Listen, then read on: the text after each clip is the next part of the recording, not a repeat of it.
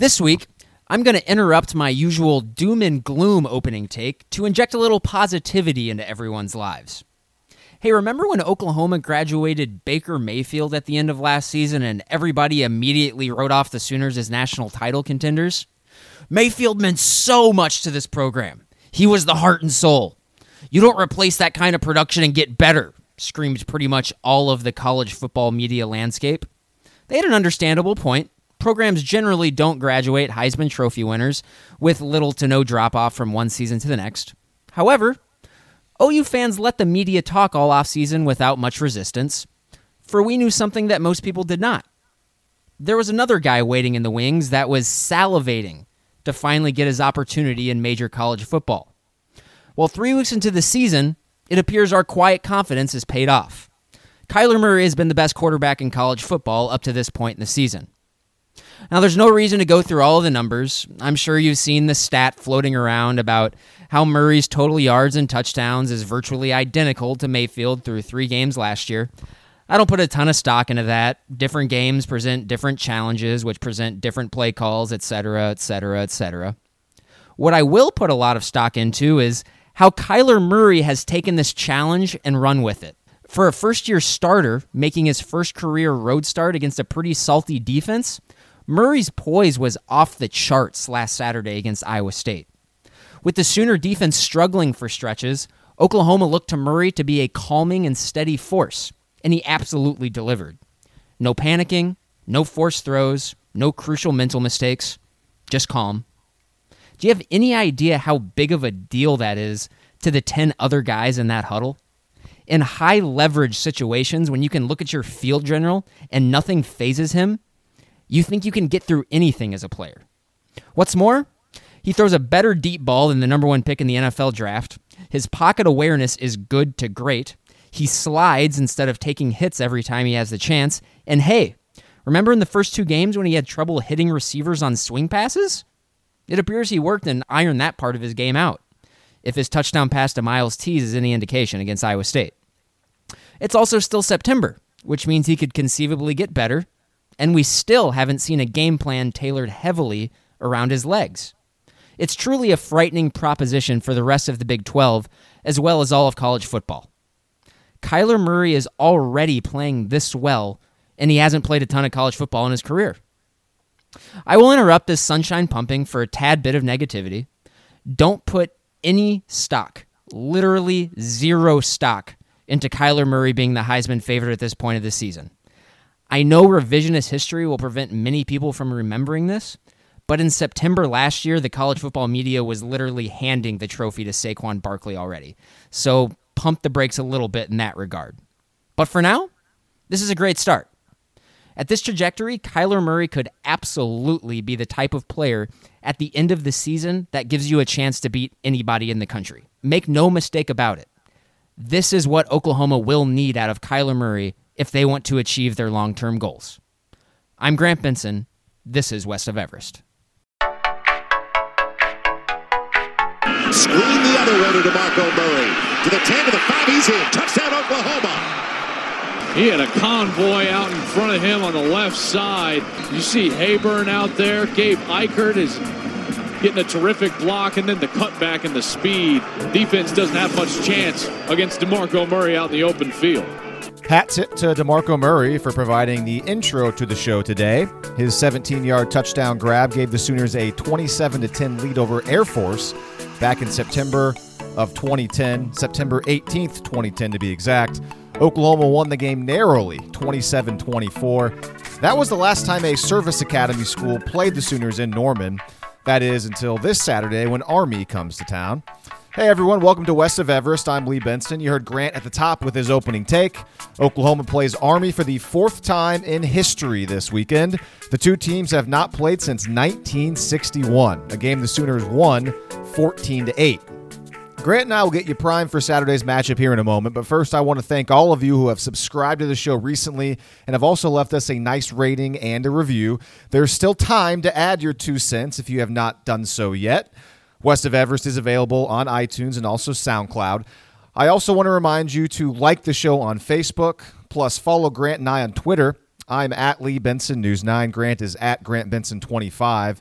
If you're not following us on Facebook or on Twitter, I've got something that might make you want to head over to those applications and give us a follow and a like. Earlier this week, I posted a video breakdown of Kyler Murray's seven yard touchdown pass to Myles Tease from Oklahoma's win over Iowa State.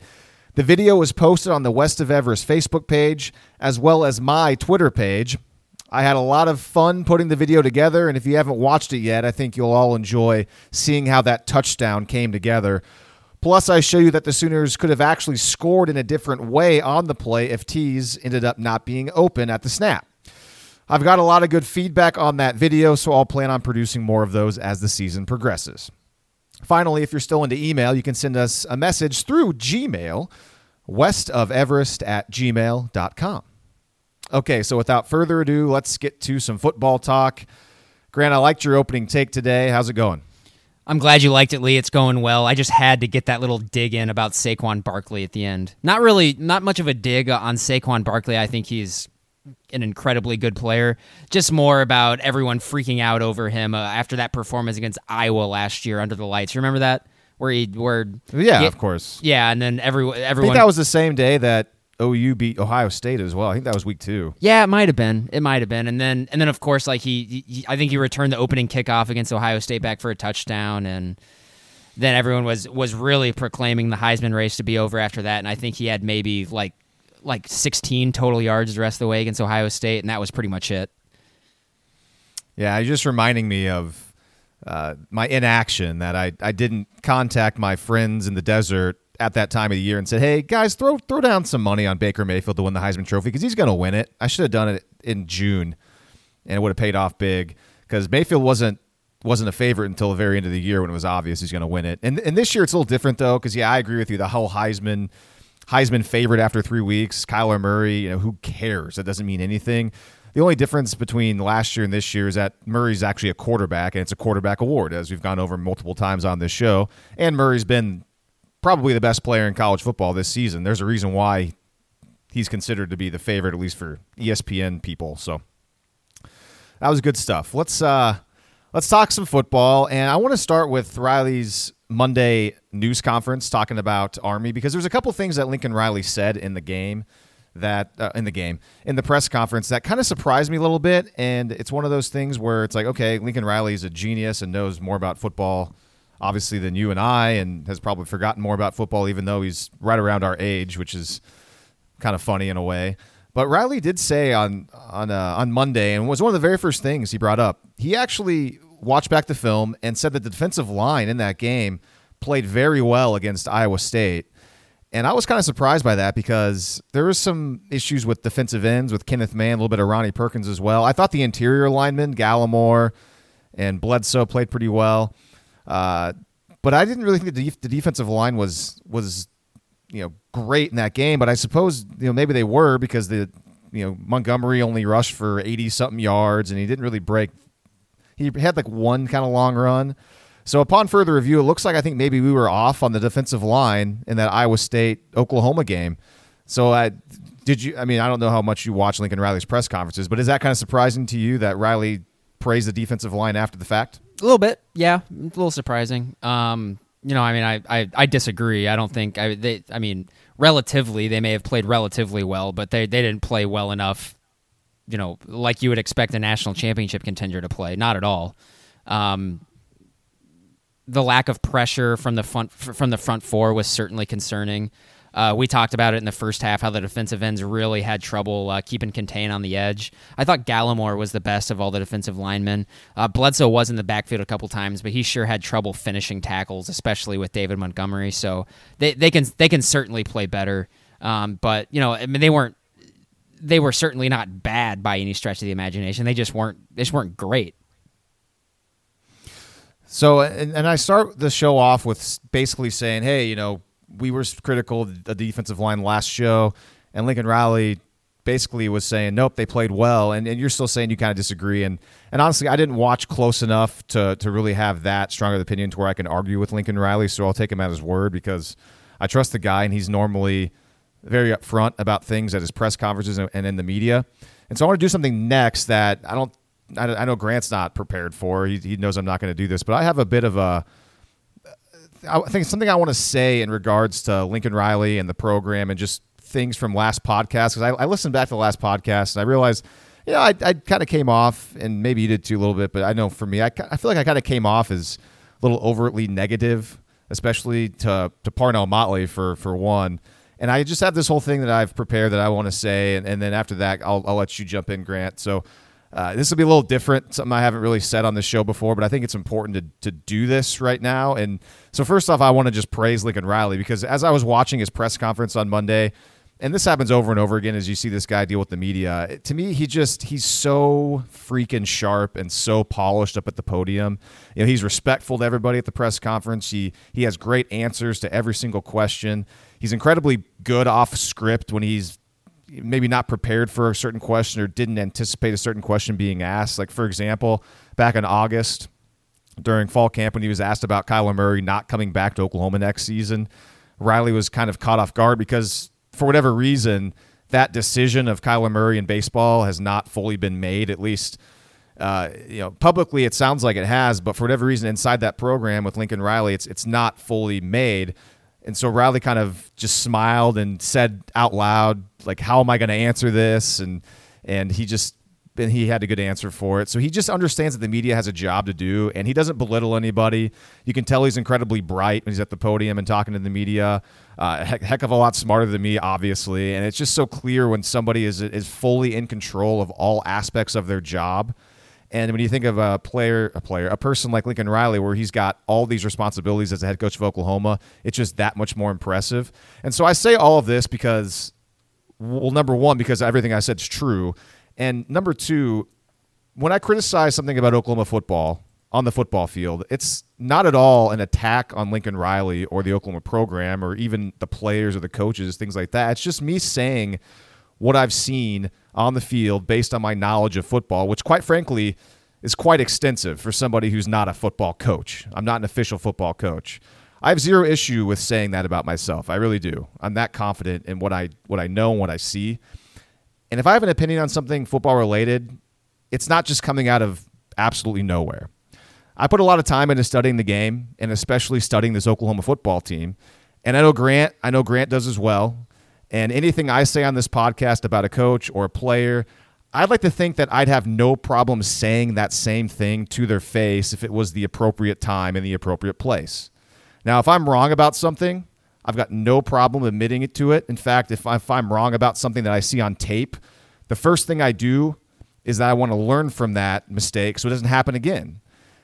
These are the same principles that I had when I was playing football and baseball in my youth growing up, and the same principles that Lincoln Riley and his coaching staff and everybody that's playing for Oklahoma now and in the past have as well because they are around sports. That's what sports teaches you.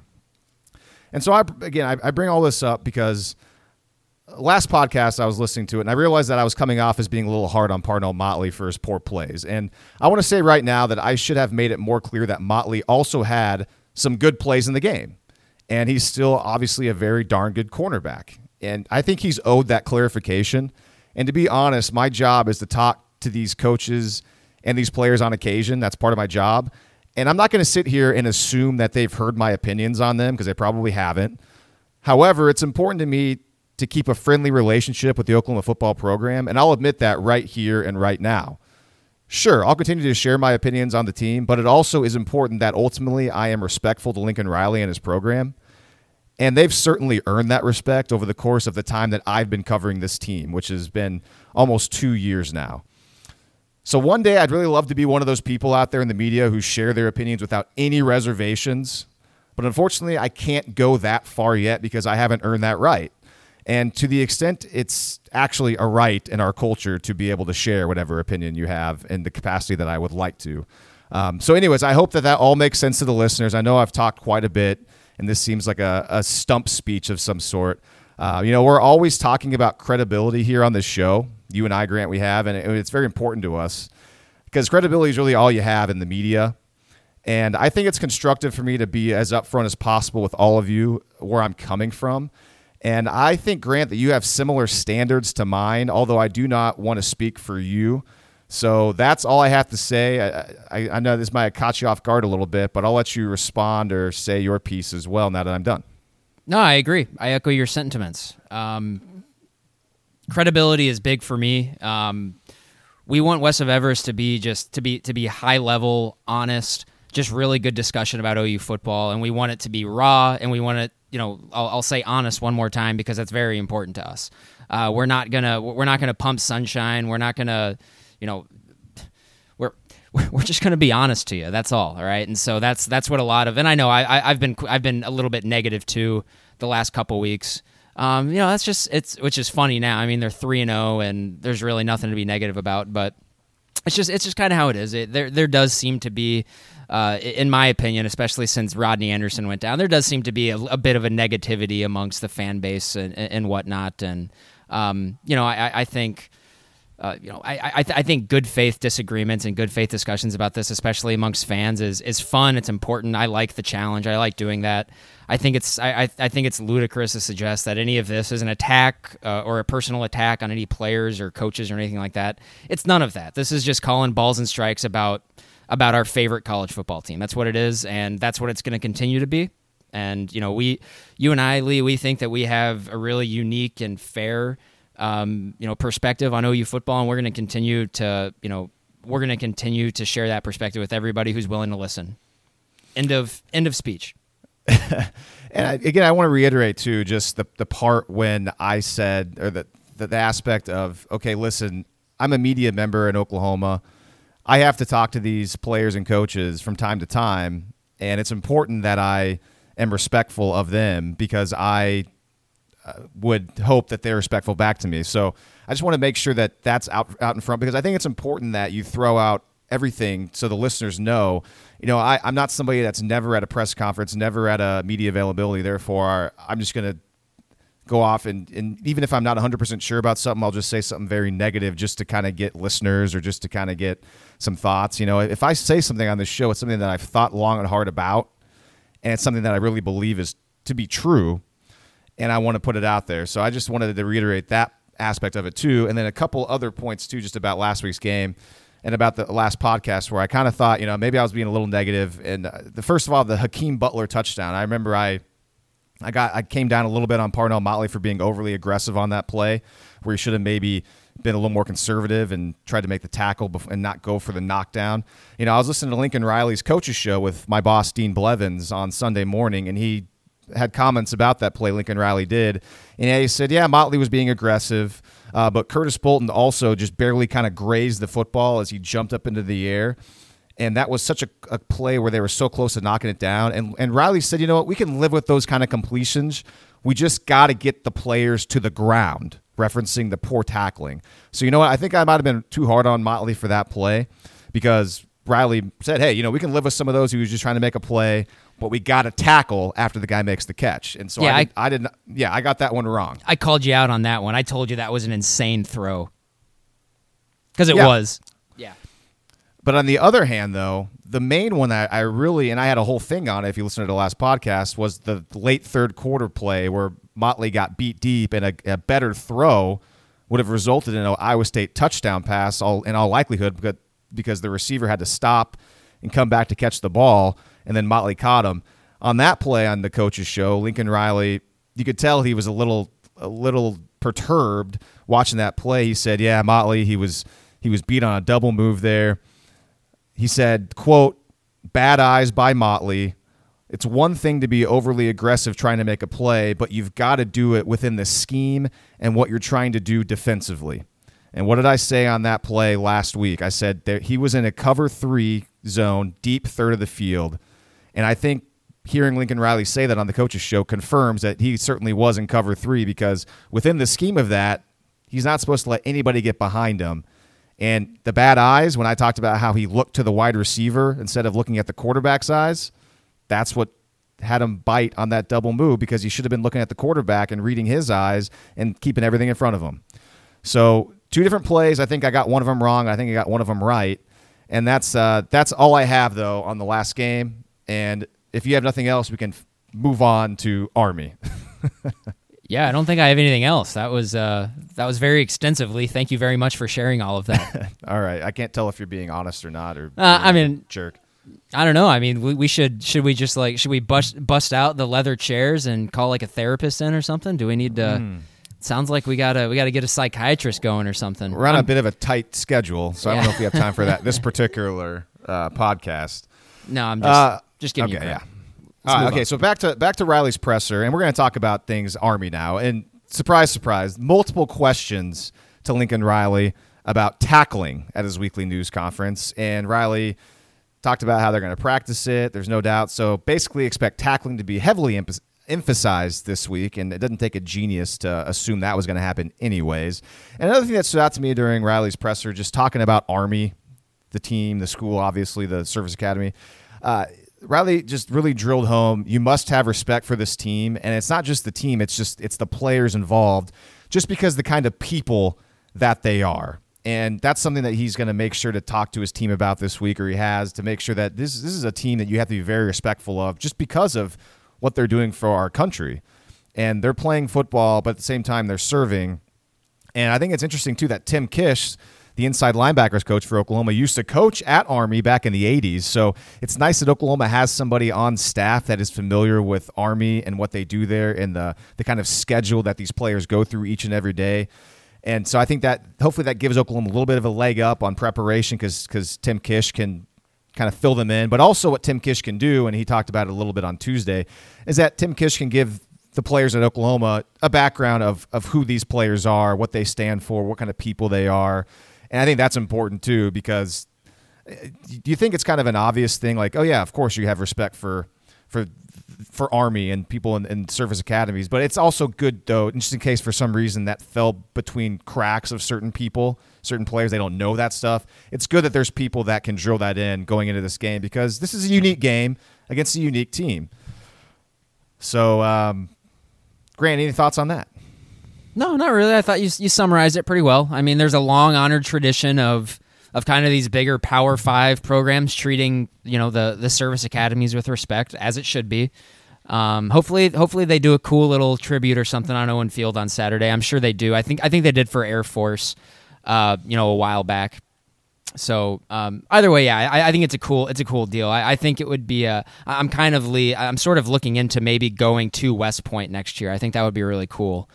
Um, and Is I, it I'm actually, next year or is it uh, two years from now? it might it might be Point? two years from now. Actually, I'm not 100 percent sure, but yeah, the it's it's either next year or two years from now. But I think that that would be really cool as well. So yeah, I mean, it's it's I. it- You know, obviously, this is the first time you said what since 1961 they're playing Army, so that's that's a cool Yeah. thing. I mean, Army used to be used to be the premier program in college football, um, so it's it's it, it, it's a cool deal either way. It's it, it's always fun to see OU play a new opponent, um, especially the service academies. I think I think Air Force is the only other one you know I've I've ever seen them play. They've definitely never played Navy um, since I've been alive. And I was looking up the last time these two teams played because uh, if you listen to this podcast a lot, you know that once you get to football season, the intro of the preview show, I try to find a play from the previous time Oklahoma played that team, and that's that's our intro. And so I thought, okay, when's the last time Oklahoma played Army? Well, 1961. The game, there's cameras, there's video, but I couldn't find anything online that had a good play-by-play. However, there was one portion of that game that I'm going to get a. Uh, I, I'm not going to go into too much detail because I didn't commit a lot of this to memory. But in 1961, when Oklahoma played Army, Army, I guess the Sooners were a huge underdog in that game, and there was a big time trick play that the Sooners ran that ended up basically winning the football game for him. And I was like, oh, interesting. What's that going to be? So I, I found a video on YouTube and they showed it. And the trick play was you're going to think this is hilarious. I mean, just everybody in this day and age that doesn't know much about, and I didn't know this either. So it's, to me, this was hilarious. Grant, you know what the trick play was? it was essentially Oklahoma going no huddle and just snapping the ball before the other team was ready, before Army was ready to play defense. So like now no huddle is so common that we see it all the time. But the trick play was that Army apparently their defense would actually huddle before each snap. So the Army defense before, after every play they would go get together and huddle on defense. And so what Oklahoma did was like, hey, you know what? Well, those guys are huddling. Let's just run up to the ball and snap it quick before they're ready. And I saw the play, and the guy went for like an 80 yard touchdown because Army wasn't ready, and they snapped it, and they went around the left left end near uh, near the boundary and scored. So I thought it's just hilarious that a trick play in 1961 was basically just a no huddle, a no huddle option play. 57 years ago, OU was already setting trends back then. Incredible. Yeah. And I and I, and I, I still maintain that it was that 2008 OU team that that popularized the the uh, the no huddle, you know, the no huddle going fast trend. I I, No, I really no, it was I Chip really Kelly. feel like it was. I really really feel like it was. Chip Kelly didn't come until the next season. BT Dubs. Yeah. Yeah. A lot of people don't realize that or remember that just because they assumed Oklahoma. They weren't the first I team. know. They, they OU wasn't the first team to do it. They were the first blue blood to do it. They were.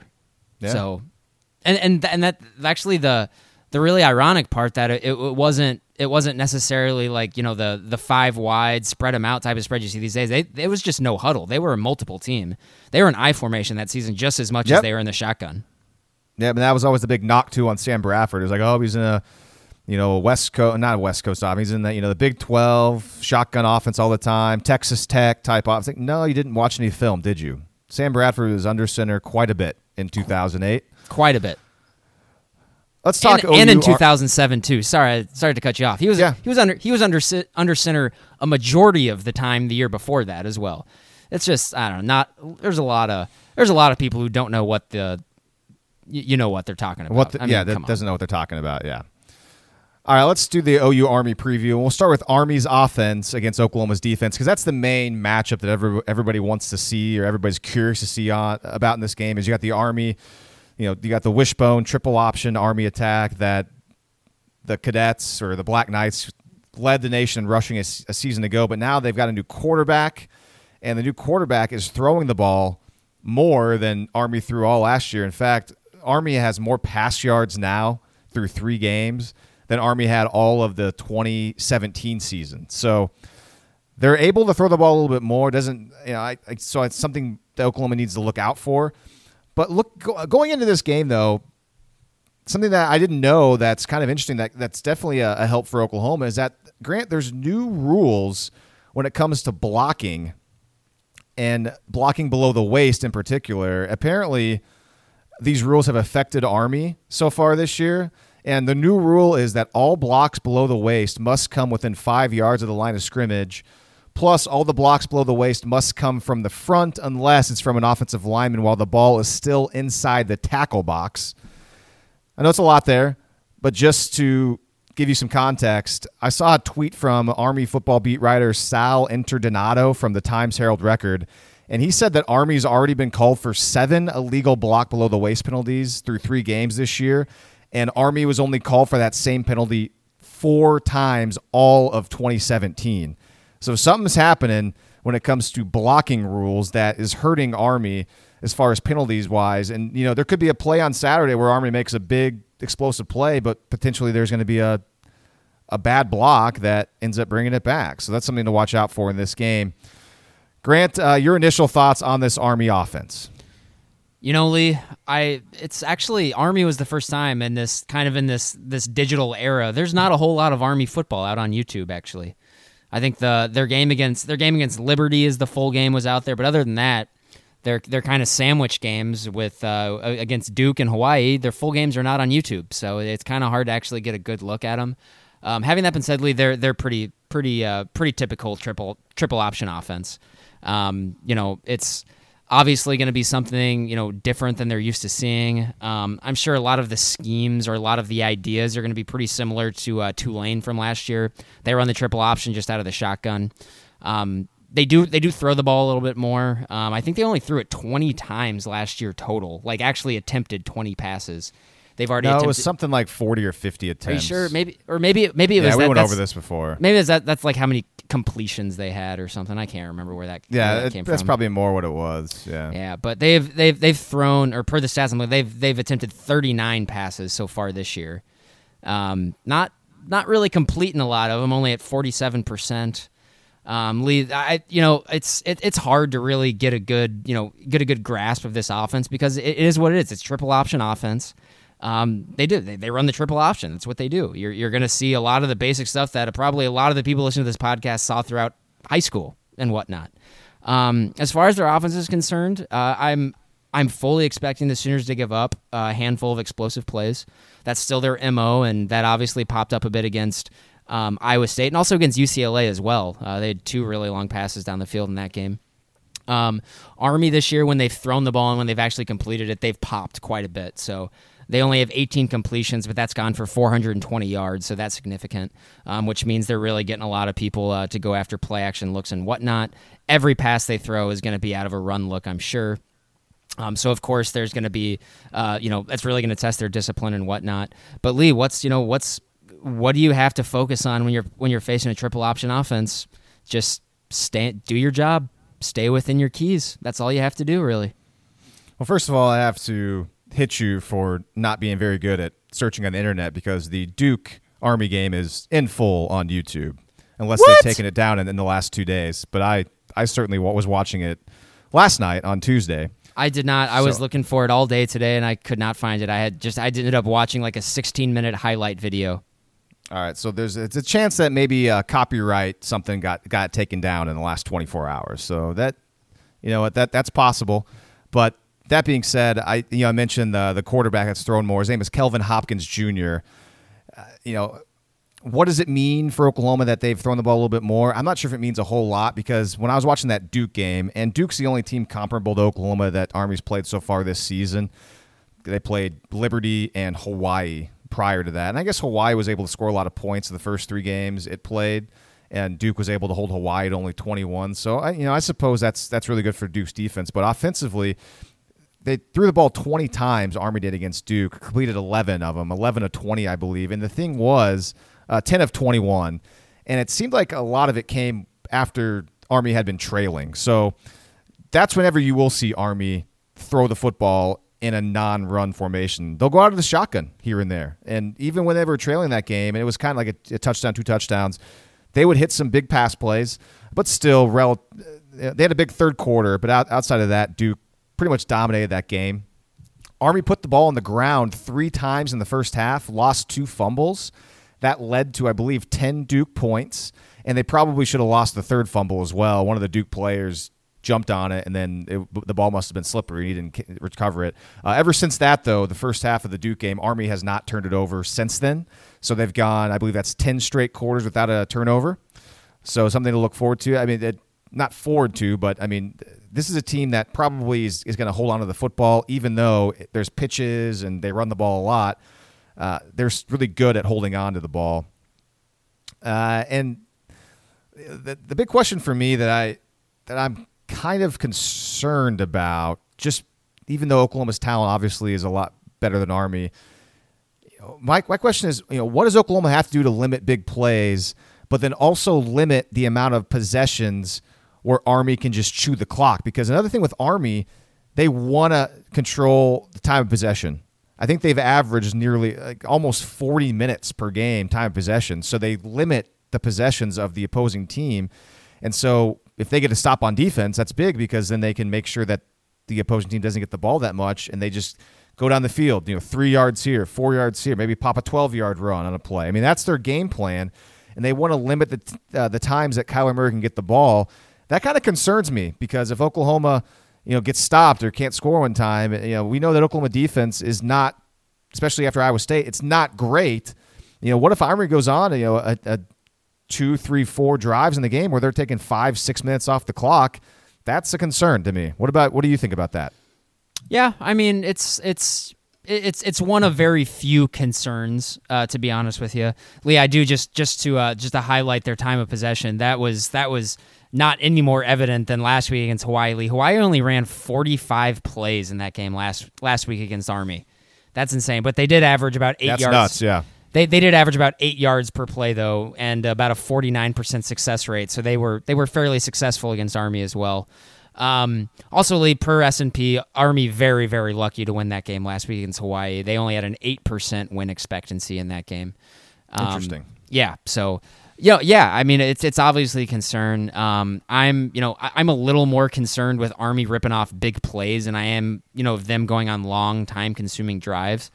Um, I, I'm, I'm not sh- what Oklahoma has you know, done a pretty decent job this year of being efficient on defense. It really has just been the big play that's killed them, just like last year. Um, and I think that's really how Army's going to have to move the ball. I, I honestly don't see them. I don't see them having a ton of success just getting two, three, four yards here and there. I don't think they're going to be able to do that. I mean, that's what the offense is, is designed to do. And, you know, what Oklahoma has to do, I mean, the whole point of defending the option is you got a guy on the dive, you got a guy on the quarterback, and you got a guy on the pitch man. And hopefully, if you're really good, you've got more than just a guy on each one of those things. Maybe you got either two players or maybe a player and a half that's responsible for maybe two different assignments depending on what happens on the play. And really, what you're going to be looking for is that that those dive players. That's going to be your interior line, your Neville Gallimores, your Amani Bledsoes. They're going to be the ones. Your, your linebackers as well, trying to take away that dive, that fullback dive, where it's just you, you see the they give that quick handoff to the fullback, and every and all, all of a sudden the guy squirts out and he's just running down the middle of the field with nobody there. I mean, those are the plays that scare me to death with the option because they can just they can cut you up inside and be explosive. So that's that's the interior of the defense. Like I said, Gallimore, Bledsoe, you got your Kenneth Murray's, your your Curtis Boltons. Those are the guys that are responsible for those dive plays. Then you got you got your defensive end, whose job is to squeeze down, look for that quarterback. He's on the QB. So you got the Kenneth Mann, your your Ronnie Perkins, your Mark Jackson Jr. Those are your defensive ends type players who are going to be responsible for the quarterback crashing down, getting down the line, taking the quarterback away, and then when the quarterback wants to pitch it, you got your pitch man, and that's usually going to be depending on how, the Sooners line up. You got either your strong safety, maybe even your uh, your nickel back, depending on who it is, and he's got the pitch man. You know, that Justin Broiles, Bookie. You know, we'll see who Oklahoma assigns who, who they want to to do this, and it's just again, we can't drill in anymore. It's just assignment sound football, not over pursuing and knowing what your job is. You got to beat a block or two. You always got to beat a block. It's just like regular football You got to make plays. Um, so that's kind of like the X's and O's, just a simple way to, to control and defend the option. One thing that I noticed from Duke in the first half, I was watching them, and it, and it worked sometimes, didn't work all the time, but I kind of liked the the principle of it. Granted, it looked like they always had a linebacker up near the line of scrimmage for Duke, and he would just crash in every single time just blitz. Like basically a run blitz i think is what you like like so he no matter what he would just come in which is almost like the idea was like yo if, if he's picking the right gap that they're pl- running in perfect he can make a play. If not it kind of forces the quarterback to, to make a decision quicker than maybe they'd like. I kind of like that. I kind of liked how they tried to force army's hand by bringing a linebacker every single time essentially trying to maybe force again army's hand so we'll see if oklahoma tries to do something like that where maybe a guy like Curtis Bolton or maybe a, you know, a, a guy like even like Bookie is just gonna just crash in there and just try to force Army to do something they don't necessarily want to do. So that was kind of interesting that I saw on film from Duke. Of course, Lee, if you're going to do that, you better have a whole lot of confidence in your ability to tackle if you're going to be sending that extra guy. And I don't know. Yep. Let's we'll see if Mike Stoops has that confidence. I'm not sure he I'm not sure he has evidence on the field to be that confident. Uh, to be honest with you, but yeah, I, I don't I don't hate that idea. You know, from a you know from a principle standpoint, and of course, Lee, we we talk about this. You know, kind of like it's simple. Of course, on this, Lee, the calculus is really easy, but the execution is far from easy. Sure. You know, Army Army practices this every single day. They're good at it. Um, so you know they practice. They're going to make some plays, and so be prepared for that. They're gonna they're gonna pop off some big ones in this game. That I promise. Oh, absolutely, you. absolutely. Just a, uh, I guess, a comp- for comparison's sake, a lot of you may remember last year that Army played at Ohio State. And of course, Ohio State, a team Oklahoma played last year, one of the best teams in college football. And Ohio State won the game 38 to 7. So, yeah, it's a blowout on the scoreboard, but it wasn't like Ohio State you know beat them down 55 to 7 or something like that. And it's a game where army controlled the clock 36 about 37 minutes of the game army had the football. The thing is though ohio state in their 23 minutes of possession racked up nearly 600 total yards.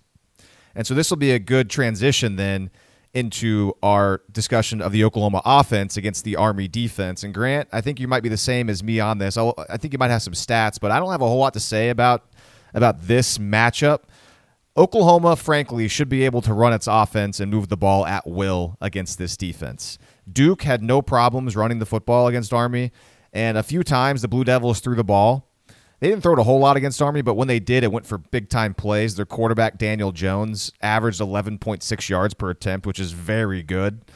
So, Oklahoma really, there's nobody on that Army defense that's particularly scary. It should be able to run its offense and run its offense effectively.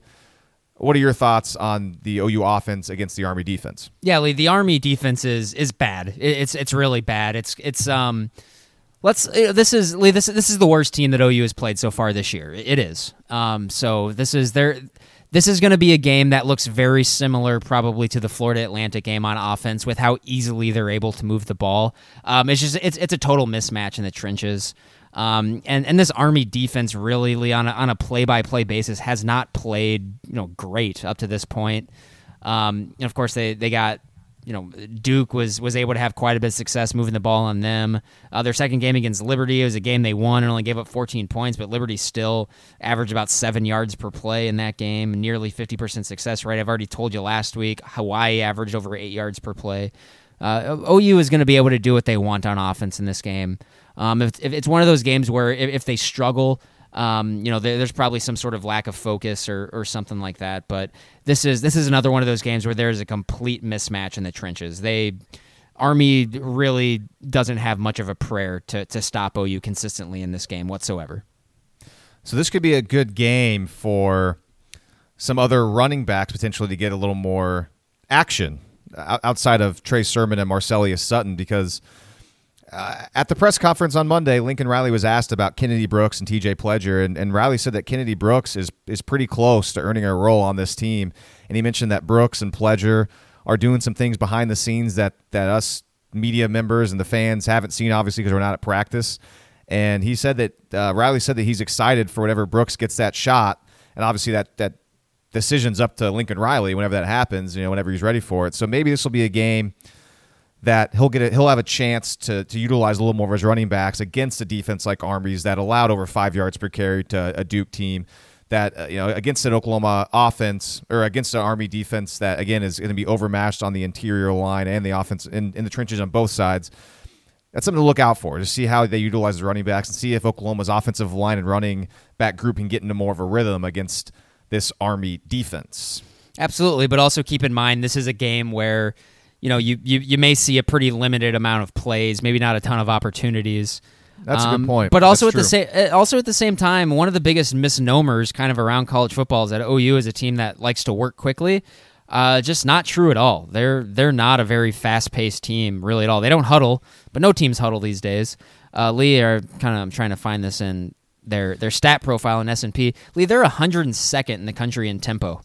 OU is. I mean, when Oklahoma, the cool thing is though, when Oklahoma needs or wants to go fast, they can.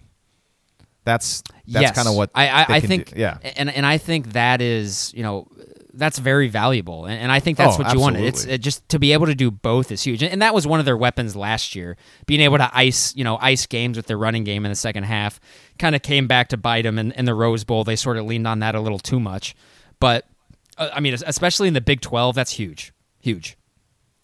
Just looking at the Army preview from SB Nation from your guy Bill Connolly, who does the S and P stuff, and and he writes this. He always writes these previews at certain times of the year. This one's from like May, so who knows what's what's changed from May to September. But uh, one of the points he brings up about Army last season. Uh, the defense, I think the defense is returning a decent amount of players, but it's a service academy, so there's not a whole lot you can put into returning players from, from what I can understand by reading his breakdown of Army. But the defensive line and the defensive back havoc rate was one of the worst in the nation on both levels. The linebackers, though, were pretty good. So, according to this, they were 123rd in D line havoc rate in 2017, 120th overall in DB havoc rate in 2017, but the linebackers were 12th in that. So, apparently, at the second level, Army might be pretty okay, but on the line and in the secondary, not great sure there's different players potentially now, but I thought that was kind of interesting to bring up because it's a man, it's a huge discrepancy.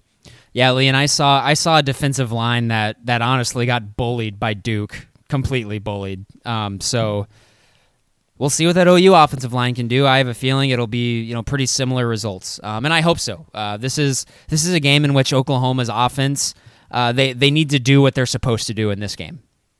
Agreed. All right, Grant. What do you want to see happen in this game?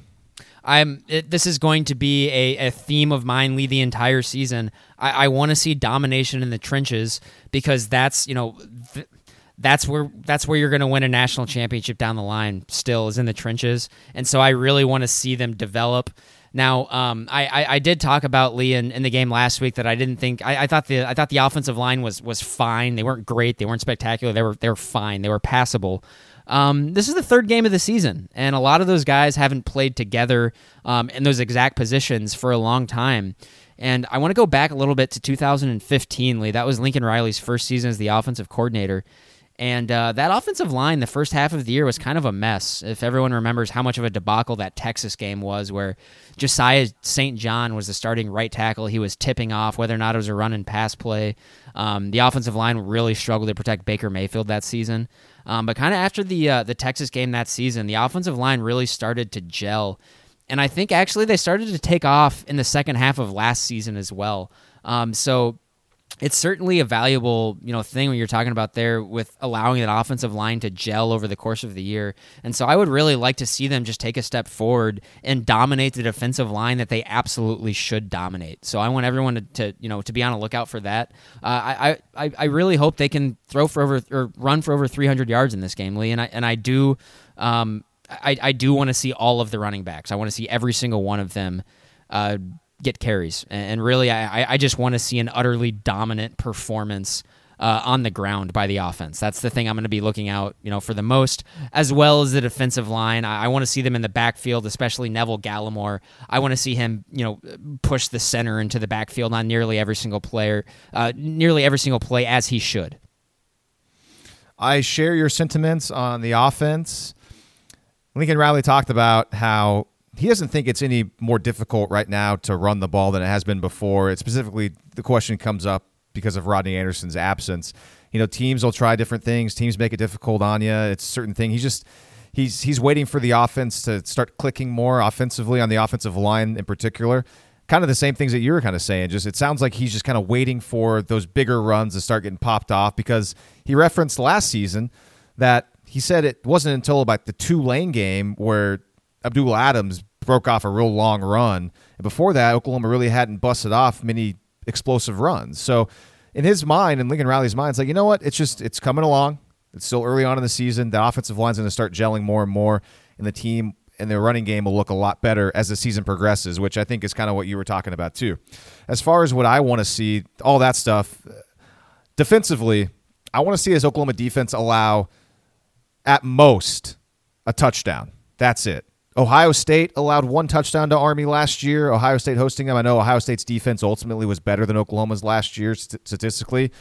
If there's Oklahoma defense, I think this Oklahoma defense is better than last year's. I want to see them allow it, at the most one touchdown. And I don't know if that's going to happen. I'm not 100% confident that they, they can only allow one touchdown to an Army offense that can be explosive, but that's what I want to see happen. Uh, what will happen in this game, Grant? Give me a prediction. I think you're going to see a game that, you know, has a lot of really high points. And I think there's probably going to be some times that people are able to point to and say, ah, you know, I wish we could shore that up. And I think that's mostly going to be on the defensive side. Um, also, I wouldn't be surprised if you know there's there's a couple drives that stall out a little bit, and that's okay. Um, but this is going to be a weird game. I, I really think Army's probably going to be able to hold on to the ball a little bit longer than we're used to, and they're just not going to have as many opportunities. Having that been said, a vast majority of the time, Oklahoma is going to be able to move the ball at will on offense. Um, you know, I'm I'm I'm thinking, you know, they're going to have a game where they're very close to nine or ten yards per play. I think they're going to be they're going to be ripping off chunk, you know, chunk plays all all night long.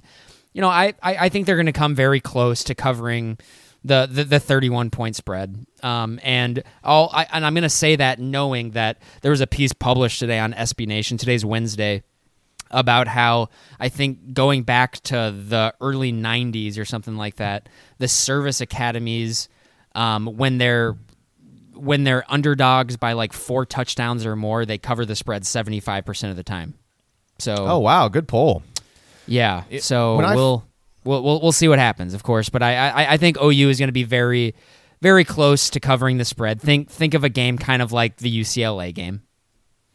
You know, when I first saw the line was over 30, I immediately thought I I don't see Oklahoma covering just because of Army's ability to hold the ball for so long and controlling the clock. I mean, that's what you're concerned about. If you're if you're on Oklahoma minus 31, you're not afraid of Oklahoma or you're not afraid. You're not worried that Oklahoma is not going to be able to score. What you're worried about though is if they're going to get enough possessions to cover that 31 point spread and if the defense is going to be able to actually hold Army to you know, let's say you know 14 points. I think I think if Army if, if OU allows 14 points in this game, I think you're going to feel pretty good about laying the 31. But if Oklahoma gives up more than two touchdowns in this game, you're going to be sweating it out. So that's what you're worried about. So I'm going to stick with my gut and think that they're not going to cover the 31 point spread just because they're going to run out of time. And also too, it's I don't know how much Oklahoma's going to want to you know put the nail in the coffin and, and blow out Army just because of the whole respect factor. I like 45 to 14, which I know lands right on the push side of this 31 point spread. To be fair, though, when I last saw the spread before now, as we looked on Wednesday, it was higher. It was 32 and a half. So some places, some money's coming out in Oklahoma. It's made the spread bigger and bigger. So I'm going to go with 45-14, depending on where you get the spread. If you if you can get Oklahoma at minus 30, you know, go for it. But I I would tend to lean towards taking Army plus all those points, especially if they still are at 32 and a half at a, a, another place I saw. And of course, That's if what- I if I had a choice, I would stay as far away from this game as humanly possible. That too. That too. Big 12 games this week and week four as we complete our Army OU discussion. Uh, if, if you're all done with OU stuff and you don't want to hear us talk about the Big 12 or the rest of the college football landscape, then we'll bid you adieu. Thanks for listening. See ya for the OU Army uh, breakdown slash uh, review on Monday. But if you want to keep listening to us talk about Big 12 and the rest, stick with us. We'll start with the Big 12 games to watch. I, I think I put all these all the Big 12 games in here. Uh, Akron's at Iowa State. Iowa State's a 19 point favorite. It- Iowa State's 0 and 2. They'd be 1 and 2 as if, if they got a chance to play that first game. But uh, you know, Iowa State needs this win. Obviously, Akron's 2 and 0. So And Akron's they actually and they had a beat good start. Some, they beat somebody significant last week too, and I forgot who it is. I'm looking. I think it was a Big 10 team. I'll let you it, look. It was a Big Ten team. I'm I'm looking real quick though. Where's Akron? Yeah, before we get so I'll, I'll just go on to the next one. We yeah, they beat back to that. Northwestern. Northwestern. Yeah.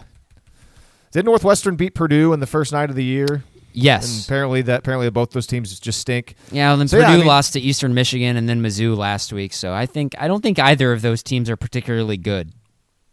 So Iowa State needs a win in a big way over Akron. Kansas State at West Virginia. That's a pretty interesting matchup. I think Kansas State stinks, Grant. Uh, West Virginia hasn't played in a couple of weeks. They uh, were canceled because of the hurricane stuff last week.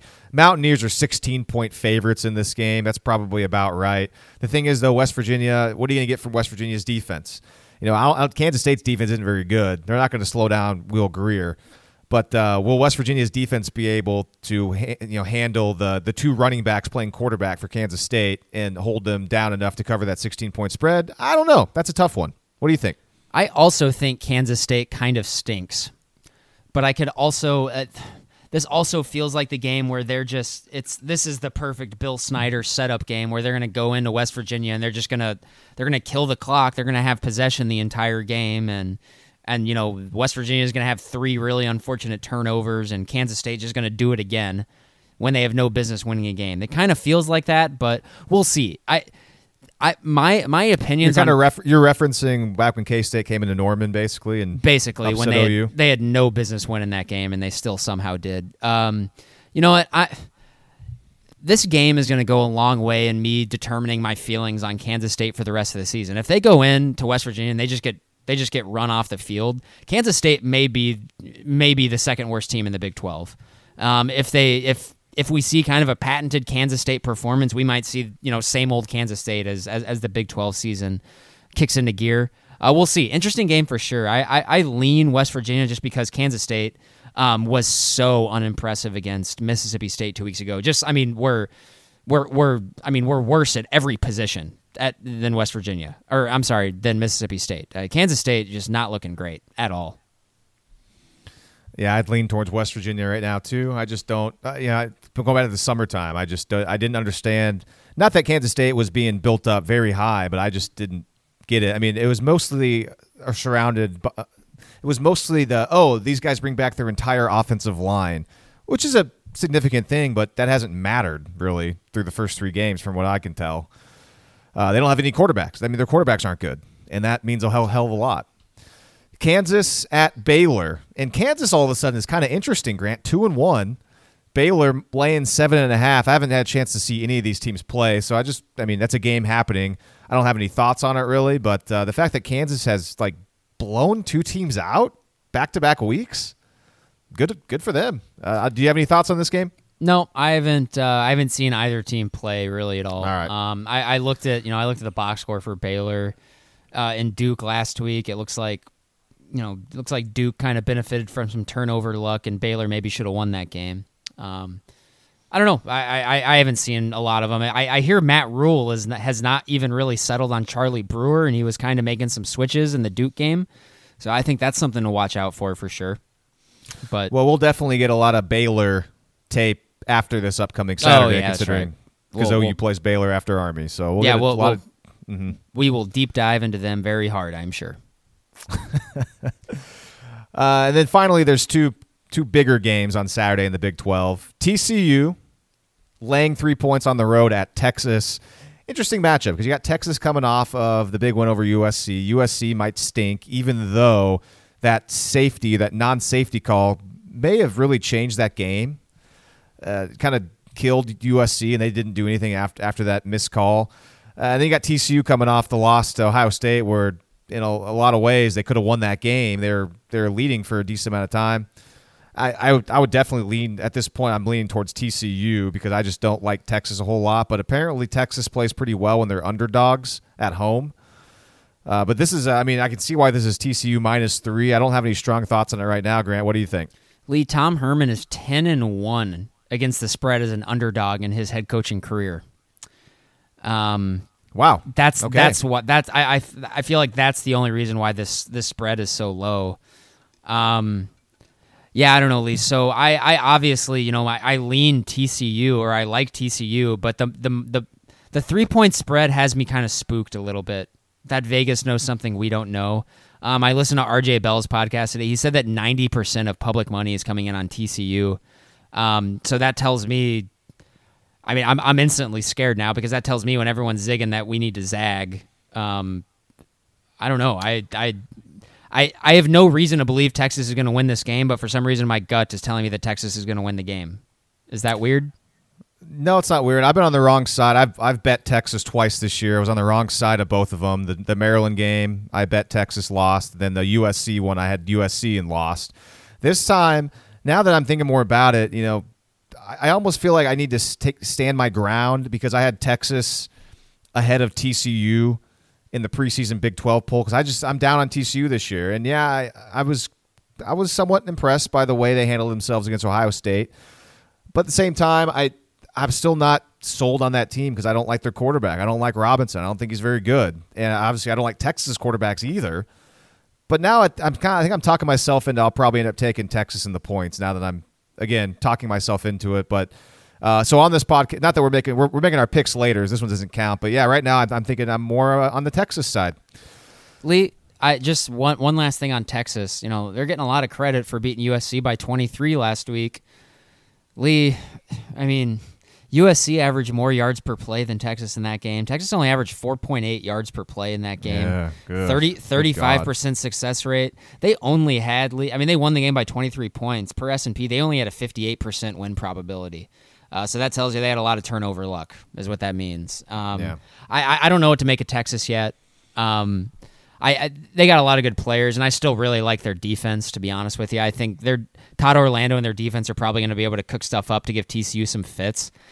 I just I really struggle picturing Texas moving the ball consistently against TCU at all. I, I just I, Yeah, I that's a good point. As of right now, I just can't see it.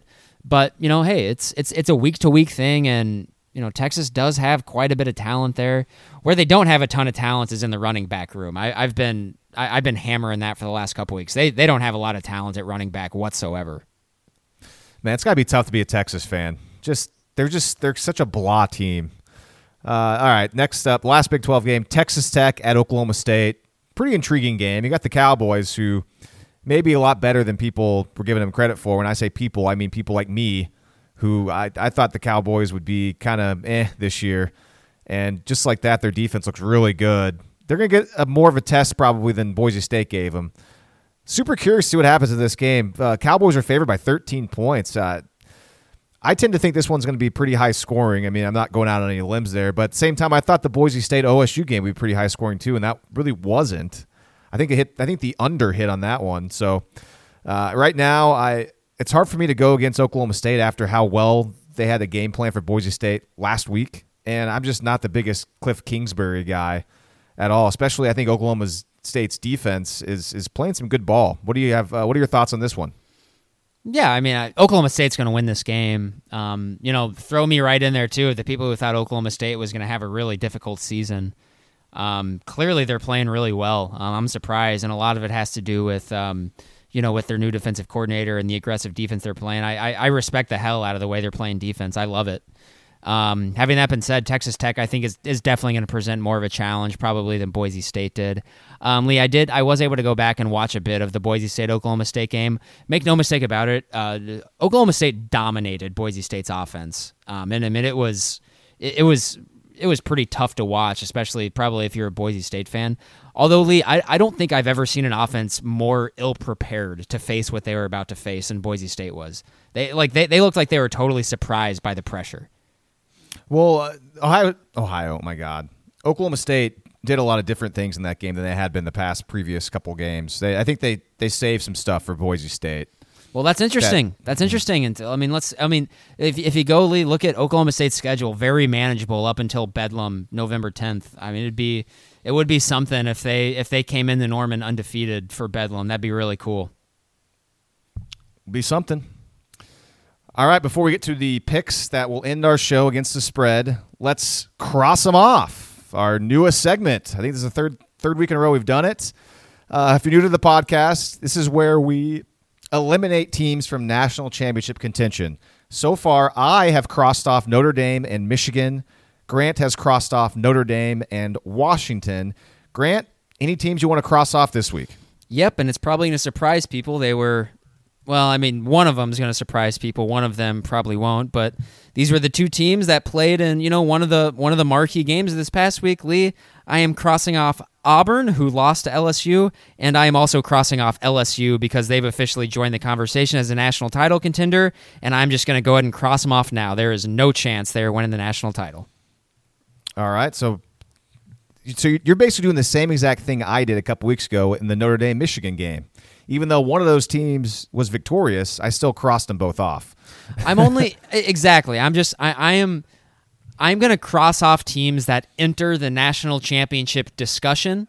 Um, I already, you know, Notre Dame and Washington. I felt well. So Washington started the season there. Um, I crossed them off because I I don't think you can win a national championship with Jake Browning. Um, I cross off Notre Dame uh, because they entered the national title discussion after week one against Michigan. Um, and then I cross them off because you cannot win a national championship with Brandon Wimbush. And essentially, Lee, I'm crossing off Auburn not for the same reasons. I think you can win a national championship in all likelihood with Jarrett Stidham. However, Auburn has has dropped a game on their schedule, their brutal schedule. They absolutely could not drop um, a home game. They couldn't they couldn't lose any home games. They lost one. They're done. They're probably going to lose two or three more times over the course of the season. And Lee, I'm just going to fade LSU now because people are going to start talking themselves into LSU. And I'm telling you, Joe Burrow is not leading anyone to any national championship ever. So just forget about it now. Oh man, don't be so harsh on my man, my main man, Joe Burrow. They're, Joe- they're just in, in, this in this day and age. LSU does not do enough on. They're nowhere near good enough on offense to even begin entertaining the idea of even honestly making the playoff. No, I, I, tend to agree. I just I remember when I went back to watch the LSU Miami game, I was so prepared to to think that Joe Burrow was an awful, awful quarterback, and I watched it. and I was like, yeah, this guy's actually not that terrible. This guy's actually capable of making some big throws. So I kind of, in, in a weird way, my expectations were so low on Burrow that I'm actually kind of like higher on him now than I probably should be. Let's let's let, let's see him make those big throws when he absolutely has to, and it's it's Tua on the other sideline, and that and that and that other offense is absolutely Oh, going well, I mean- going to score if he Let's doesn't see any quarterback Let's see do him that do against that. Alabama. I know, mean, that was just okay. Well, I Yeah. mean, let's let, let's do it for someone else. I mean, let's if it's if it's Dwayne Haskins on the other side, or if it's Kyler Murray, and that other offense is absolutely going to score if he doesn't score. Let's see if he can do it. He can't. Spoiler alert. All right, so you cross those teams off. Uh, I'm surprised. I, I'm gonna. I, I think you might add to your list after I cross my first one off. Uh, Wisconsin. Wisconsin's crossed off. They're done. Yeah, but they're also they're they're also totally eliminated from national title discussion. Also, so I don't know if they're these are th- this. My list still includes teams that are technically still being discussed. Wisconsin's done. Well, that's what we're doing here. That's. I mean, that's the whole point of cross them off. So I'm going to cross off Wisconsin. Well, I'm not going to cross off. Okay, go ahead. I'll let you. I'll, I'll let you plead your case. No, to- to you're you're right. That's fine. I mean, we didn't we didn't set out any rules, but I, I I just wanted to acknowledge that that was that was one of my playoff picks, and I was I was a year late on Wisconsin. I was wrong clearly. All right.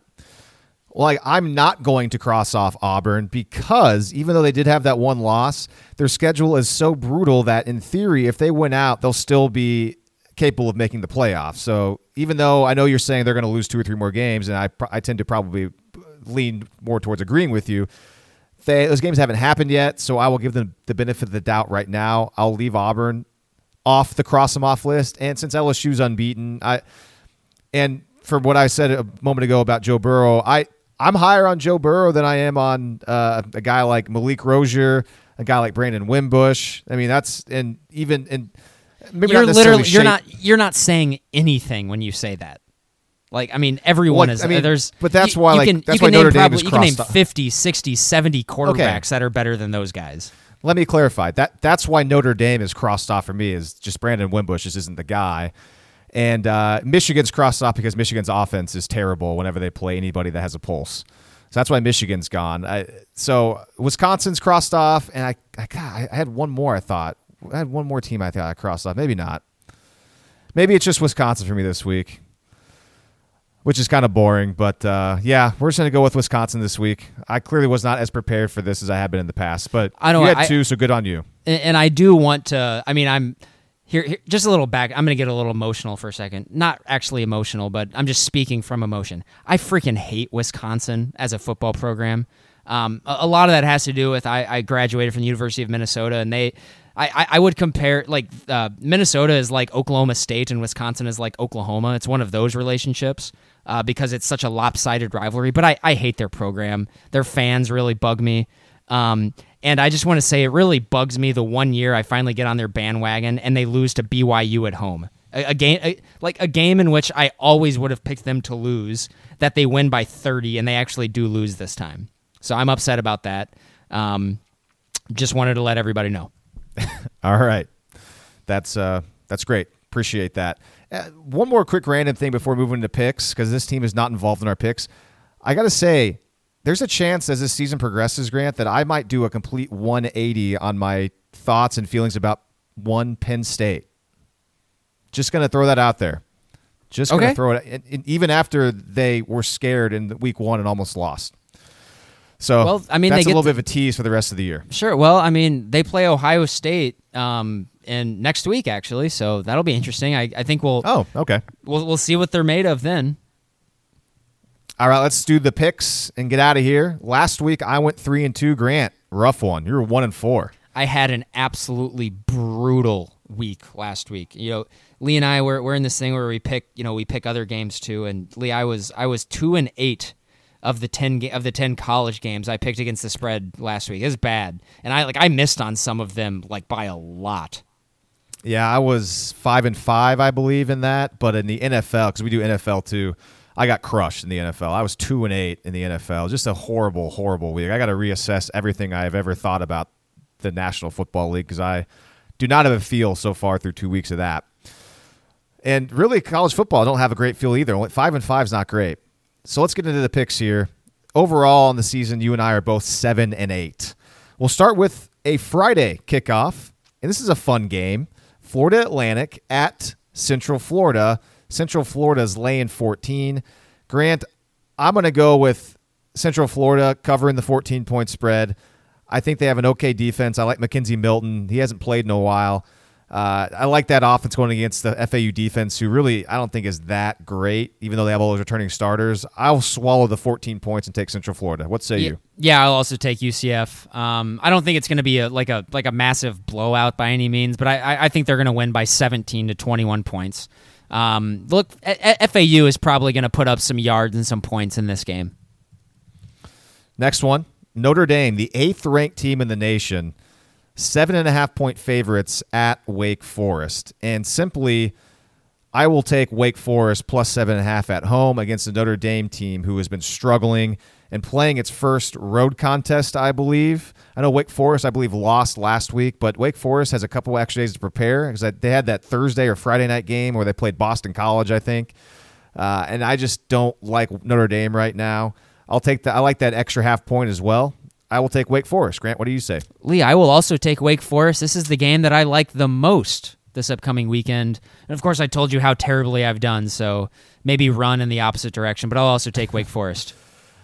All right. So we're we're on the same page the first two games. This one a massive line, but one of the bigger games of the weekend. Texas A&M, who's now in the top 25, going to Alabama and Bama is favored by 26 and a half points in this game and Alabama is just killing absolutely everybody.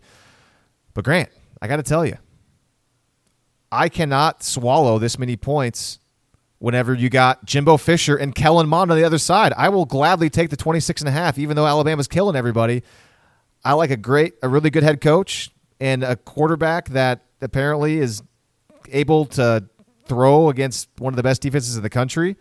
I'll take my chances and, and take the 26 and a half points against uh, Alabama. What say you? I don't. Ah, this is the one that I've really been struggling on all day. I was, I was just so confident in that Clemson game, and A and M totally. I mean, I was way off on it, so I, I feel like I'll I do not want to go against them again. I'll take Bama. Just yeah, I, I mean, and, and I, am doing it. Everyone, I'm doing it just because you know, I'll feel so dumb if I take A and M and then Bama beats them by 40. Um, so I'm gonna take Bama. Yeah, the next two are pretty interesting. Got a seven o'clock kick Saturday. Stanford, I saw it at minus one and a half. It might be around two now, laying those points at Oregon. I haven't had a chance to see Oregon play, which I know I'd, I think I said before the season that I need to watch more Justin Herbert, but they haven't played any good teams yet, so I hadn't really thought, eh, I don't, I don't really want to watch them play against like a FCS team. Stanford, meanwhile, has played USC, who's not not great, but they handled USC, held only three points. And San Diego State's an okay football team. Uh, Stanford's laying less than a field goal against an Oregon team that hasn't been challenged yet. I know Oregon's got a pretty good home field advantage normally, but I just think Stanford's actually a pretty darn good football team, and they haven't even had to rely on Bryce Love this year, and they're still able to win these games. I'll lay the points with Stanford. Grant, what do you say? I'm leaning Oregon. Um, yeah, I'm going to take Oregon. I Stanford's kind of struggled a little bit this year. Um, you know, I, am generally somebody who is really high on Stanford. Um, I think in retrospect, the USC the USC victory is really not particularly impressive. Um, San Diego State, after what they did to Arizona State, that win probably is you know pretty impressive. Uh, Oregon, you know, has, has has been pretty solid so far. Um, being at home, you know, actually, geez, Oregon struggled last week against San Jose State. Ugh. I don't know. I these are I, I really feel like that. I, I don't know if it's just mental for me, but I, I really can't get a feel on a lot of these lines this year. I, am going to take Oregon uh, just because I, I think this is actually a pretty even game, and I'm going to take just the home underdog in that situation. Having that been said, you know, I okay. my my head says Stanford, but you know, I okay. I don't know. I'll, I'll take Oregon, although I'm I I, I feel like I'm going to feel like an idiot for doing that in, in a couple days. So you're finding that whenever you're actually in a, a season long competition, when you actually have to pay attention pretty closely to the to the lines and the spreads, and you look at them all the time, it gets a little more difficult when you got to make decisions. I think that's what you're trying. Like that's what you're probably finding out. Uh, last game, Wisconsin laying three points on the road at Iowa. Like I have no idea what to do here at all. Oh, I'm I'm I would gladly take Iowa plus three. Gladly take Iowa plus three and just be be okay with it because I just think Wisconsin kind of stinks. Yeah, come off a loss, So motivation's to be high. Man, I was hard to watch, but that defense is pretty good. You know, I don't know what the over under is in this game, but I think I would definitely take the under as well. I'll take Iowa plus three. Yeah, I mean, I think that's fair. I, I just, I'm Iowa. You know, I Iowa did shut down Iowa State. Like they couldn't get anything going. Iowa's defensive line is good. Oh man, Lee, I'm telling you, i am I'm, I'm gonna take Iowa here too. Um, this is tough, man. This is a tough game. Like I, there, there's just, there's just been a lot of weird results this year that have really made me think twice about stuff. You know, obviously Wisconsin losing to BYU last week is one of them, Lee. And I'm sitting here looking at this. They BYU is 58th overall in S and P. They beat Wisconsin 24 to 21, and it wasn't even a fluky win. Wisconsin had a 35% win expectancy. They got beat by BYU. They got beat up. They got, they got bullied beat. around by a physical team, which is weird because Wisconsin's supposed to be the physical type. Yeah, team, and that's you know that's what Iowa is. And I, if I'm going to get points, you know, for Iowa, I think I got to take it right, especially with their you know they're they're the best run defense in the country right now, and that's not nothing, especially when they face David Montgomery. So Here, here's the thing though with this, and I I'm going to play the the role of a a degenerate, sharp Vegas bettor that makes his money being a pro. What they'd probably say here is that a week or two ago, I bet you could have gotten this line at Wisconsin. It would have been something like line like Wisconsin, maybe close to minus double digits, like minus ten. I was gonna say but, like but but, but at least 10. minus, but at least minus seven, yeah. And so now you know one game. Well, you know, just it's one game has happened, and now it's all the way down to minus three. So I bet a professional bettor would think there's a lot of value in Wisconsin only laying a field goal here because again, a week ago, to uh, yeah, you're probably more close. You're probably closer at least a touchdown Wisconsin would have been favored by. So in a way, you're getting free points right now with Wisconsin. So that there's probably more value actually on the Badgers. So in a way, you and I are kind of taking the the Joe route by taking I know that's three. what that was my because that was my instincts looking at that line was that man that line is just begging is just begging for you to put money on Wisconsin. Um, or is it? Or is it the other way around? Is no, that, it's the other way around. You, they want you, they want you to take Iowa. They want you to take Iowa. Yeah, because they know Wisconsin is. I mean, if this was Wisconsin, you know, let's say if this was Wisconsin minus seven, there would be everybody would be jumping on Iowa plus seven. You kidding me? But yeah, now at, right. at, minus three, it's like, oh, all right.